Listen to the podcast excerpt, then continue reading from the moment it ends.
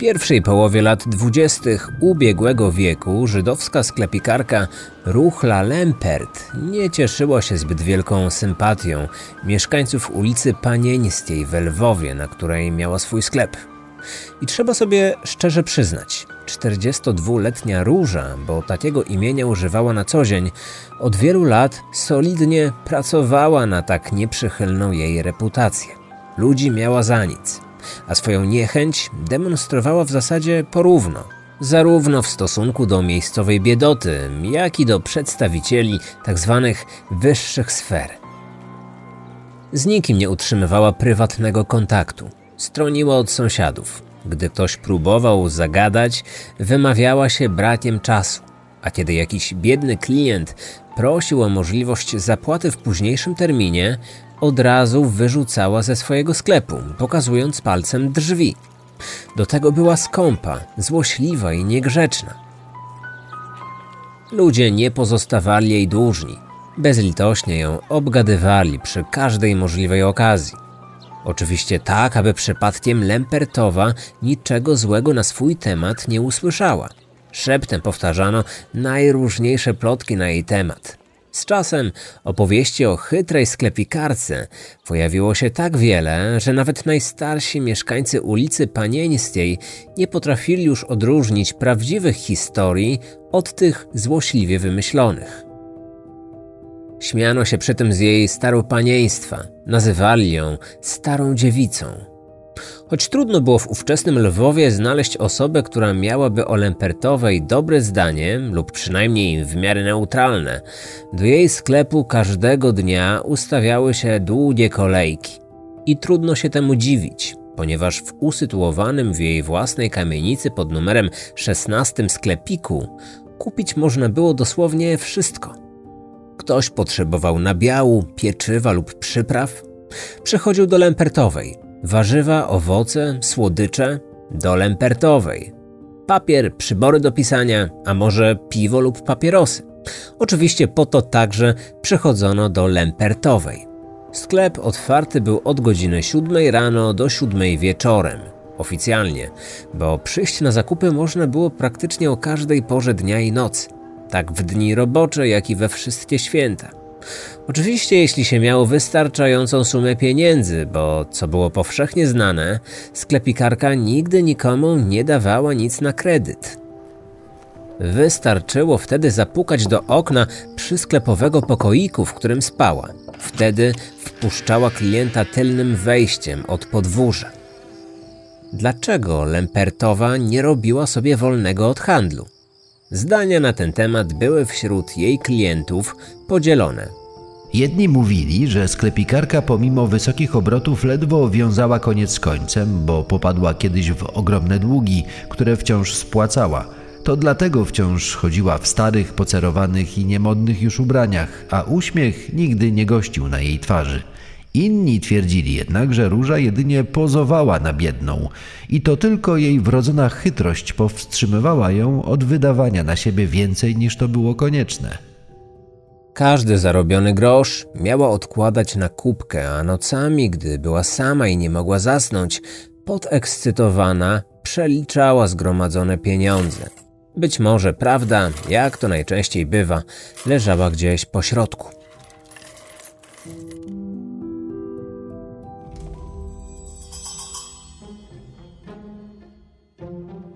Ja nazywam się Marcin Myszka, a to Kryminatorium. Dziś przenosimy się do historii sprzed 100 lat i przedstawię Wam jedną z najgłośniejszych spraw kryminalnych z Lwowa. I nie jest to przypadek. Zanurzymy się w klimat tego pięknego miasta i tamtych czasów, aby przygotować się na serialową premierę. Mowa o serialu Erynie, który powstał na motywach twórczości pisarza Marka Krajewskiego. To kryminalny serial retro. W główną rolę wciela się Marcin Dorociński. Jako Edward Popielski będzie musiał zmierzyć się z zabójczymi zagadkami z Lwowa. Na ekranie zobaczymy także m.in. takich aktorów jak Wojciech Mecwaldowski, Eryk Lubos, Piotr Głowacki lub Mirosław Haniszewski, więc naprawdę dobra ekipa. Przyznam, że czekałem na tę produkcję od wielu lat, gdy tylko w sieci pojawiły się pierwsze doniesienia, że taki serial w ogóle powstaje. No i doczekaliśmy się, wreszcie. Pierwsze odcinki serialu Erynie są już dostępne w serwisie TVP VOD. Dokładny link, który Was tam przekieruje, zamieszczam w opisie tego podcastu. Jak dla mnie, to jedna z największych premier tego roku. Sprawdźcie koniecznie ten serial. Ten materiał powstał w ramach płatnej współpracy z serwisem streamingowym TVP VOD. W poniedziałek 14 kwietnia 1924 roku, na niespełna tydzień przed Wielkanocą, pod kamienicą Lempertowej, kolejka klientów zaczęła się ustawiać jeszcze przed otwarciem jej bramy przez dozorczynię. Gdy ta w końcu spełniła swój obowiązek, zniecierpliwieni klienci natrafili na drugą zaporę. Główne wejście do sklepu nadal było zamknięte, co o tej porze zazwyczaj się nie zdarzało. Ludzie tłumaczyli opóźnienie tym, że róża nadal odsypiała jeszcze pracowitą noc. Jednak wraz z upływem kolejnych kwadransów zagadka wciąż zamkniętego sklepu rosła. Czyżby właścicielka poważnie się rozchorowała? Przecież nie było tajemnicą, że kobieta nie cieszyła się dobrym zdrowiem i często skarżyła się na najróżniejsze dolegliwości. A może zdarzył się jakiś wypadek podczas porannego rozkładania towaru i lempertową przygniotła jakaś spadająca skrzynia lub regał? A co jeśli doznała zawału lub straciła przytomność z przemęczenia i osłabienia? Rodziły się kolejne wyjaśnienia, w trakcie których ludzi przed jej sklepem wciąż przybywało. Czy były one prawdziwe, czy nie, nie miało to żadnego znaczenia, bo drzwi wciąż nie zostały otwarte. Ale czy były one zamknięte na klucz? A może tylko ten wyjątkowo zimny poranek sprawił, że tym razem róża zmieniła swoją rutynę i postanowiła nie otwierać na oścież drzwi, tak jak to miała codziennie w zwyczaju. Co było dla jej klientów jasnym znakiem, że dopiero teraz mogą już wejść do środka. Gdy ktoś zrobił to wcześniej, musiał się liczyć z ostrą i najczęściej niegrzeczną reakcją nerwowej sklepikarki. Zwykle więc klienci grzecznie czekali, aż Lempertowa sama ich do siebie zaprosi. Jednak to nieoczekiwane opóźnienie sprawiło, że jeden z mężczyzn znalazł w sobie dość odwagi, aby szarpnąć za klamkę. I nieoczekiwanie, pod naciskiem jego dłoni, drzwi się otworzyły. Ze sklepu nie dobiegał żaden głos. Powoli wszedł do środka, za nim kilka kobiet. Jednak zamiast spodziewanych wyzwisk i oskarżeń o niecierpliwość, spotkała ich tylko głucha cisza. Był to znak, że Lempertowej ewidentnie musiało się przydarzyć coś złego. O tym, że mieli rację, wszyscy przekonali się już po kilkunastu sekundach, o czym w swojej książce Jak zabijać to tylko we Lwowie wspominał Mariusz Gadomski. Sklepikarka leżała nieruchomo na podłodze, tuż obok sklepowej lady. Górna część jej ciała była przykryta rozerwanym workiem ziemniaków. Natychmiast go podniesiono, aby sprawdzić, czy kobieta żyje. Wtedy na jej twarzy zauważono krew, a na szyi siniaki układające się w ślady palców dłoni. Nie reagowała na wołania oraz szturchnięcia. Ewidentnie była martwa. Na miejsce od razu wezwano policję. Najpierw przybyli dwaj ubrani po cywilnemu wywiadowcy. Kwadrans później do sklepu wszedł komisarz Franciszek Batorski z pierwszego komisariatu. Razem z nim zjawił się lekarz dzielnicowy, który stwierdził zgon sklepikarki, a następnie od razu przystąpił do pierwszych badań pośmiertnych. Jego diagnoza nie pozostawiała złudzeń.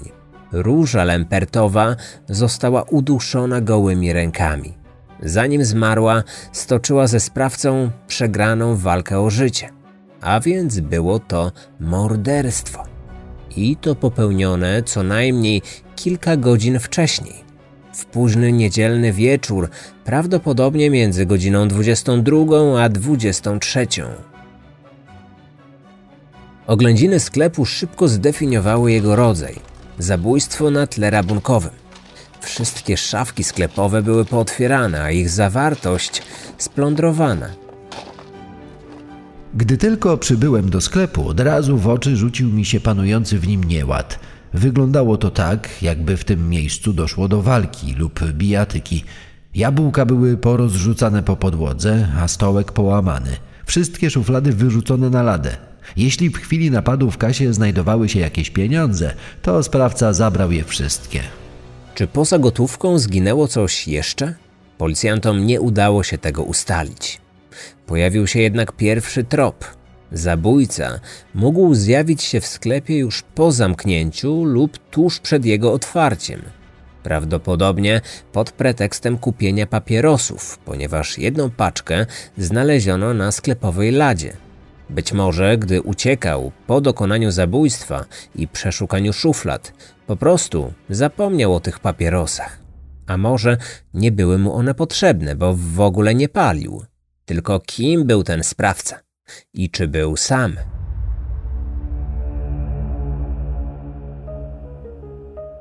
Zadając sobie to pytanie, komisarz Batorski wiedział, że czeka go bardzo trudne śledztwo. Przecież osób, które źle życzyły tej wrednej Lempertowej, nie brakowało w Lwowie.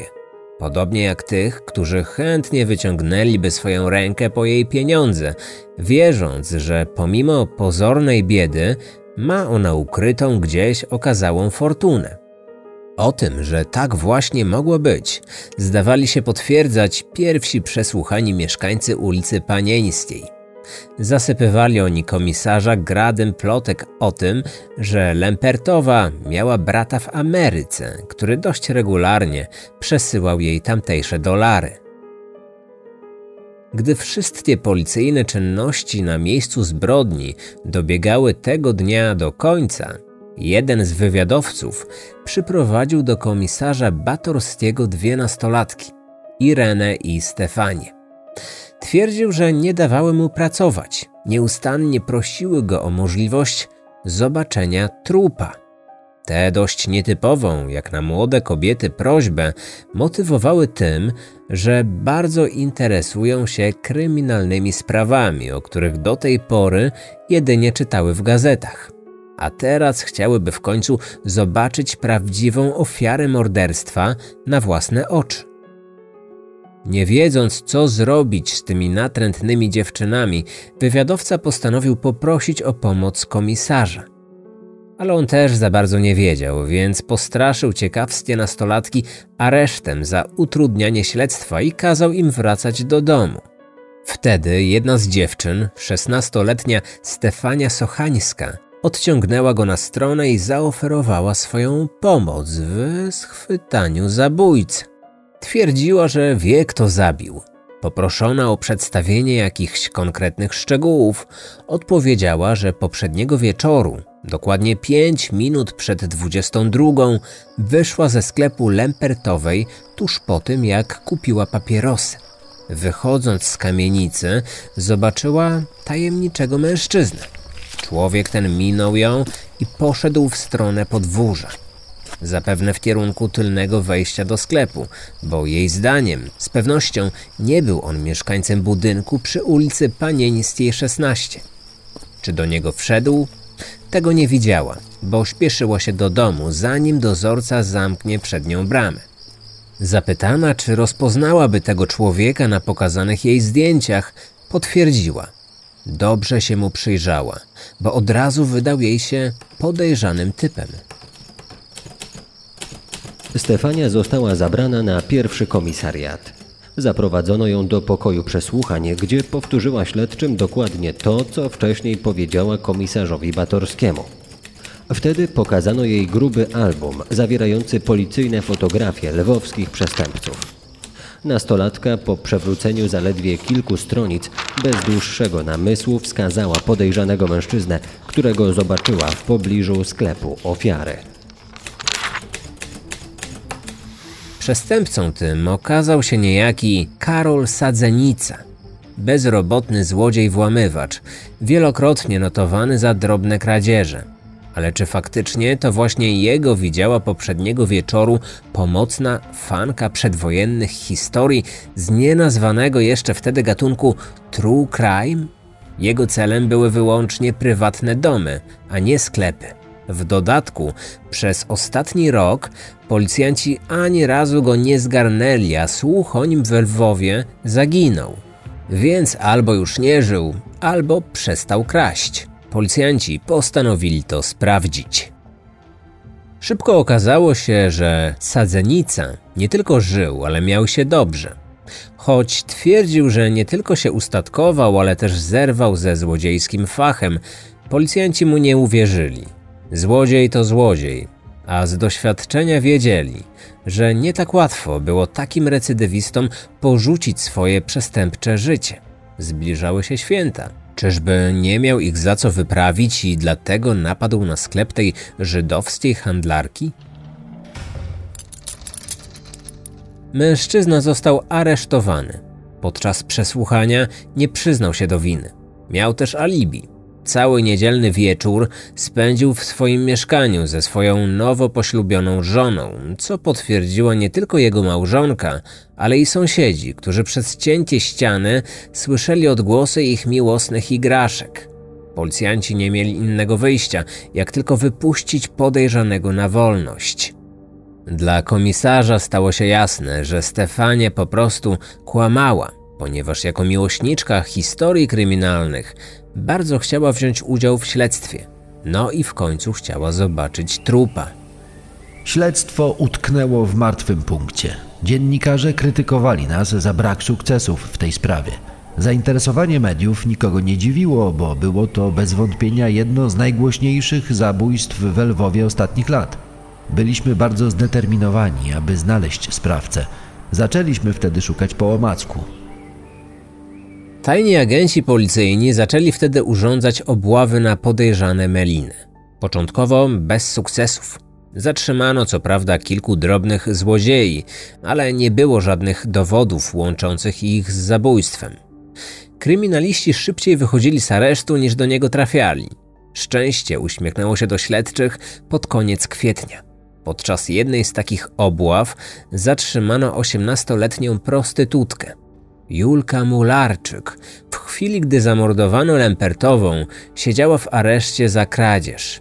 Wyszła na wolność następnego dnia, po wpłaceniu kaucji przez jej kochanka, znanego lwowskiej policji włamywacza. Dziewczyna słynęła w miejskim półświadku nie tylko ze swojej urody, ale także z rozległych kontaktów z lwowskimi kryminalistami.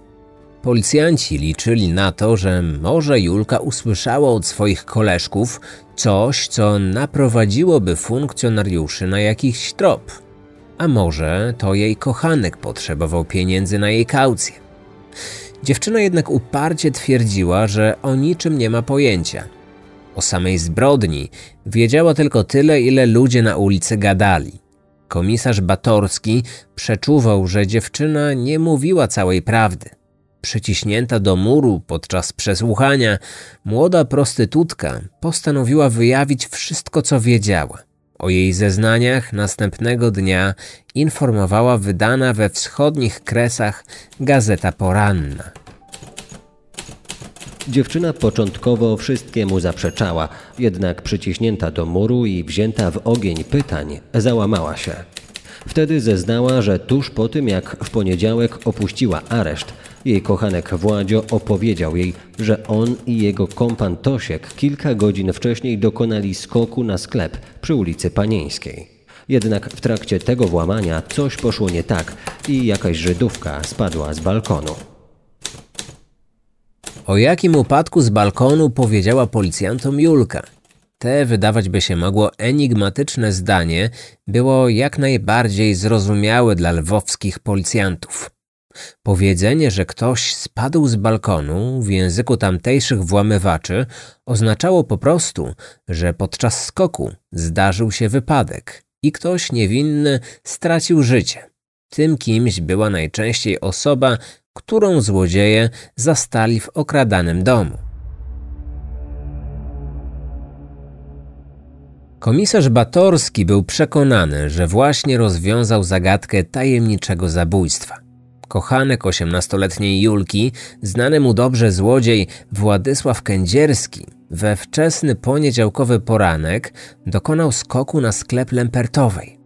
Towarzyszącym mu tościem nie mógł być nikt inny jak tylko jego częsty wspólnik, Antoni Mysłowski. Napad się jednak nie powiódł, bo złodzieje zastali w sklepie właścicielkę. Nagle śledczym wszystko zaczęło się układać w całość. Przyjęta przez nich wersja wydarzeń mówiła, że duet złodziei na pewno nie planował dokonania zabójstwa. Idąc na swój skok, mężczyźni spodziewali się, że sklep będzie pusty. Ale gdy nieoczekiwanie zostali nakryci przez sklepikarkę, a być może nawet przez nią hmm, zaatakowani, to spanikowali.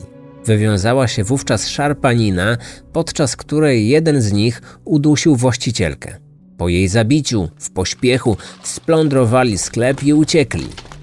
Kędzierski i Mysłowski zostali aresztowani jeszcze tego samego dnia. Lwowska prasa natychmiast ogłosiła wielki sukces policji. Żaden z dziennikarzy nie zwrócił wówczas uwagi na jeden fakt. Według zeznań 18-letniej prostytutki podejrzani mieli swój skok zakończony morderstwem dokonać w poniedziałkowy poranek. Tymczasem lekarz badający zwłoki stwierdził, że ofiara życie straciła nie później niż w niedzielny wieczór. Czy ekspert mógł się aż tak pomylić? Nie miało to już wtedy żadnego znaczenia, bo o ile Mysłowski przysięgał, że jest niewinny, to Kędzierski do wszystkiego się przyznał. Zarówno do włamania, jak i do współudziału w morderstwie. Opowiedział śledczym o swoich próbach uratowania kochanki przed więzieniem. Potrzebował jednak pieniędzy na adwokata, któremu kilka dni wcześniej wpłacił sporą zaliczkę. O pomoc w zdobyciu pozostałej kwoty zwrócił się do swojego najlepszego kompana, Tośka, czyli Mysłowskiego. Ten powiedział mu, że podobno Lempertowa ma w swoim sklepie pochowane dolary od brata z Ameryki. Podobno tyle, że sama nawet nie wiedziała już ile. Jeśli wezmą sobie choć trochę, sklepikarka nawet się tego nie domyśli. Taka suma wystarczyłaby nie tylko na adwokata, ale i dla nich dwóch do podziału. Kędzierskiemu pomysł ten bardzo się spodobał. Było jeszcze ciemno, gdy ci dwaj podeszli pod kamienicę na ulicy Panieńskiej. Tosiek poszedł na robotę sam, a Kędzierski został na czatach. Kilkanaście minut później Mysłowski przybiegł do swojego wspólnika. Był mocno zdenerwowany, ale nie chciał zbyt wiele powiedzieć. Stwierdził jedynie, że się nie udało i muszą uciekać, bo Żydówka spadła z balkonu. Kędzierski nie musiał o nic więcej pytać, bo od razu domyślił się, o co chodziło Tośkowi. Samego zabójstwa oczywiście nie widział, ale nie miał wątpliwości, że do niego doszło. W innym wypadku przerażony Tosiek nie wspominałby mu o tym spadaniu z balkonu. Dopiero później dowiedział się, że choć Mysłowski przeczesał zawartość szuflad, niczego wartościowego w sklepie nie znalazł, a już na pewno nie było tam żadnych dolarów. Tak przynajmniej zeznał Kędzierski, bo Tosiek wszystkiemu zaprzeczył. Na żaden skok z Władkiem nie poszedł. Na poniedziałkowy poranek miał mocne alibi i nigdy w życiu nikogo nie zabił. A tak w ogóle to nie był jego rewir. Komisarz Batorski zastanawiał się, któremu złodziejowi powinien uwierzyć na słowo, bo dowodów na ich udział w zabójstwie nie było. A może to Władek mijał się z prawdą. Podczas przesłuchania Kędzierskiego zauważyłem na jego dłoniach dość duże blizny po zadrapaniach, wyglądające jakby powstały nie dalej niż kilkanaście dni wcześniej. Zapytałem go, kto go tak urządził i czy aby nie czasem sklepikarka, która broniła się przed uduszeniem. Zmieszał się wtedy, a dopiero po chwili zawahania zaprzeczył. Jako winowajczynię swoich ran wskazał własną siostrę. Według jego własnych słów, Kędzierski miał się pokłócić z nią dzień przed skokiem na sklep. Policjanci nie uwierzyli, ale wersję podejrzanego potwierdziła Anna Kędzierska, która, nie wiedząc jeszcze o aresztowaniu, przyznała, że na dłoniach brata widniały ślady jej własnych paznokci. Nie pamiętała jednak, o co się wtedy pokłócili. Dwóch podejrzanych. Jeden się przyznał, drugi zaprzeczył. Czy mordercą był Tosiek, a Kędzierski tylko czekał na niego przed kamienicą? A może to on zabił, a teraz chciał w to wrobić swojego kolegę? Ale czy rzeczywiście choć jeden z nich był na miejscu zbrodni w chwili, gdy doszło do włamania? Komisarz miał wiele pytań, na które musiał znaleźć odpowiedź. Nagle w jego głowie pojawiła się zupełnie nowa myśl. A co, jeśli Stefania nie kłamała i faktycznie widziała Kędzierskiego w pobliżu sklepu? Było już ciemno, a Władek był nawet trochę podobny do sadzenicy. Czyżby nastolatka mówiła prawdę, ale pomyliła ze sobą tych dwóch przestępców? Był tylko jeden sposób, aby się o tym przekonać. Sochańska została wezwana na komisariat na drugie przesłuchanie. Znowu pokazano jej zdjęcia, ale tym razem tylko dwa. Zamkniętych w areszcie dwóch aktualnie podejrzanych. Stefania przyjrzała im się uważnie i po chwili była już pewna. W bramie nie widziała sadzenicy, ale Kędzierskiego. To na pewno był on. Na takie zeznania policjanci od dawna czekali. Uznali, że wersja Kędzierskiego jest prawdziwa. Tym bardziej, że sam się do wszystkiego przyznał a Mysłowski po prostu próbował ratować własną skórę, bo za dokonanie zabójstwa groziła mu bardzo długa odsiadka, a kto wie, może nawet kara śmierci. Obu włamywaczy pozostawiono w areszcie. Mysłowskiego oskarżono o włamanie do sklepu oraz o zabójstwo na tle rabunkowym. Kędzierskiego współudział w tych dwóch przestępstwach.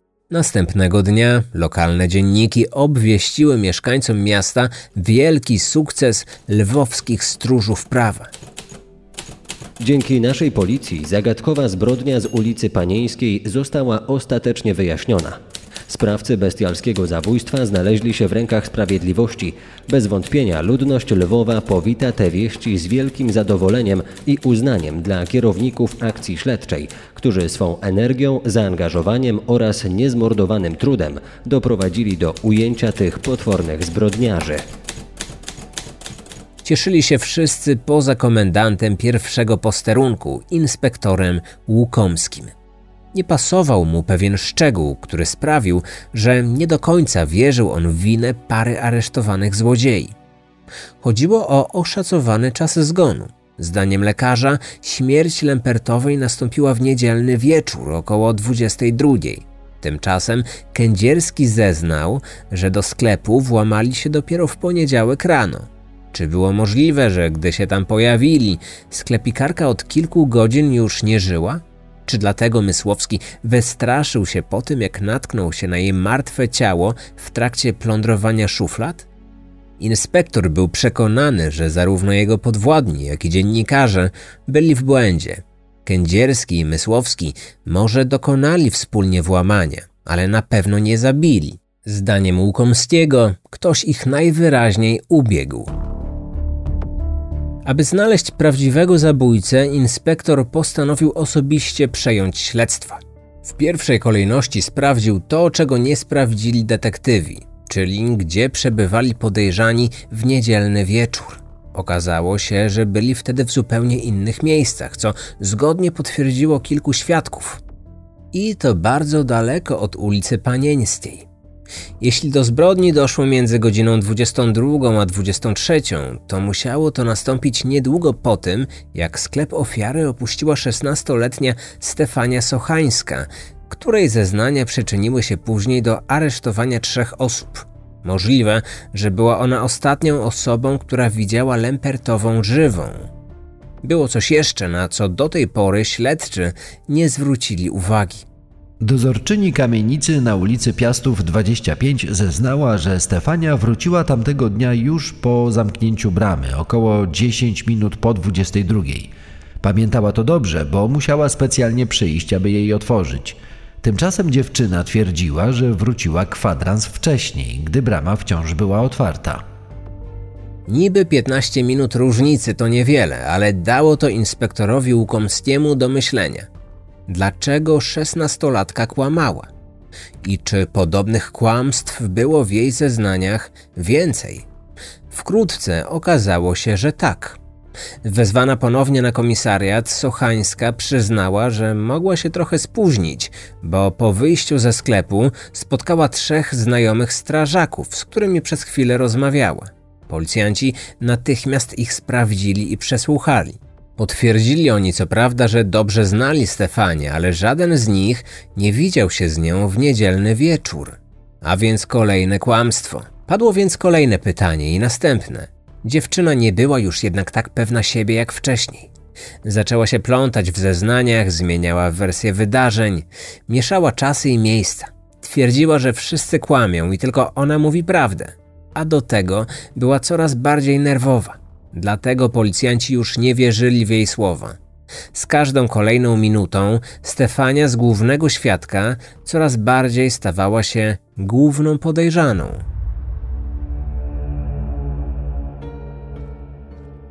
Punkt przełomowy w tej sprawie nastąpił wtedy, gdy inspektor Łukomski wspólnie z komisarzem Batorskim postanowili jeszcze raz przejrzeć wszystkie dowody rzeczowe zebrane na miejscu zbrodni. Wtedy okazało się, że już na samym początku śledztwa wszyscy przeoczyli jeden ważny ślad, o czym w swojej książce Jak zabijać to tylko we Lwowie wspominał Mariusz Gadomski. Podczas sekcji zwłok lekarz znalazł na dłoni denatki kilka włosów. Jego zdaniem znalazły się tam one w wyniku walki, jaką ofiara niewątpliwie stoczyła z napastnikiem przed swoją śmiercią. Włosy były długie, w kolorze ciemny blond, dokładnie takie, jakie miała 16-letnia Stefania Sochańska. Dlaczego policjanci przeoczyli ten ważny dowód? To wydaje się nieprawdopodobne, ale tuż po sekcji zwłok lekarz zameldował telefonicznie inspektorowi Łukomskiemu o znalezieniu włosów należących prawdopodobnie do zabójcy. Ten, nie wdając się w szczegóły i nie domagając się nawet ich opisania, kazał je przekazać komisarzowi Batorskiemu.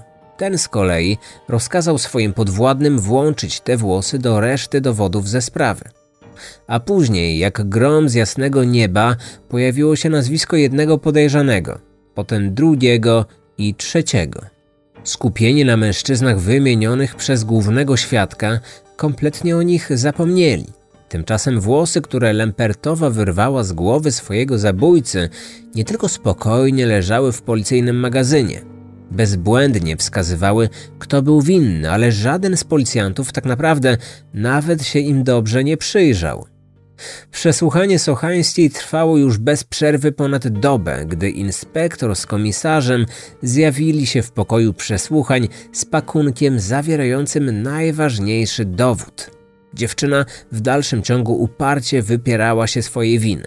Wtedy zawartość torebki wylądowała tuż przed Stefanią wraz z głośnym pytaniem: czy aby przypadkiem nie brakuje jej kilku włosów na głowie? Bo jeśli tak, to znalazła je zamordowana przez nią Lempertowa.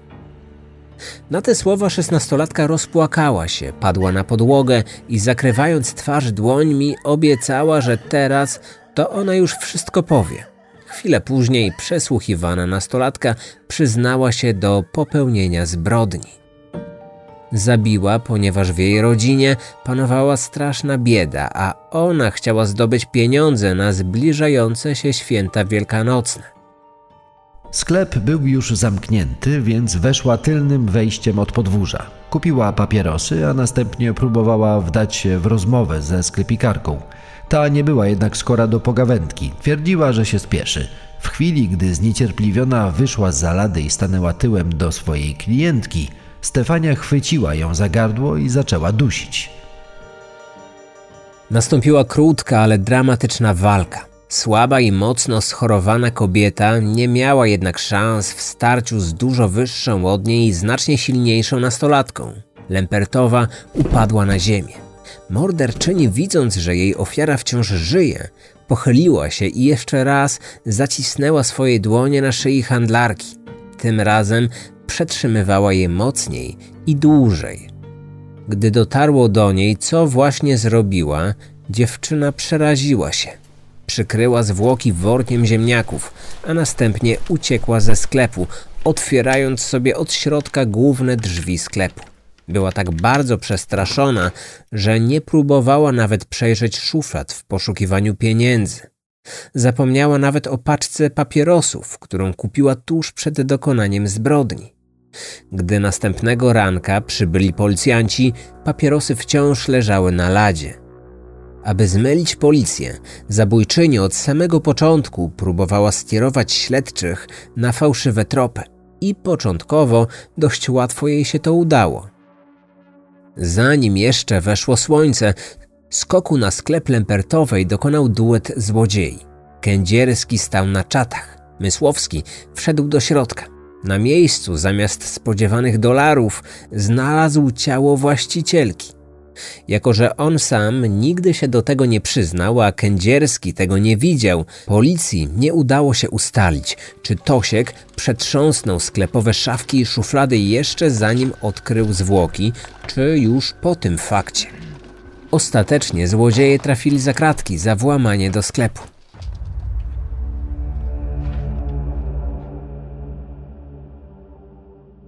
Podczas procesu w listopadzie 1924 roku Stefania Sochańska w niczym już nie przypominała tej przerażonej nastolatki, którą była tuż po tym, jak przyznała się do popełnienia zbrodni.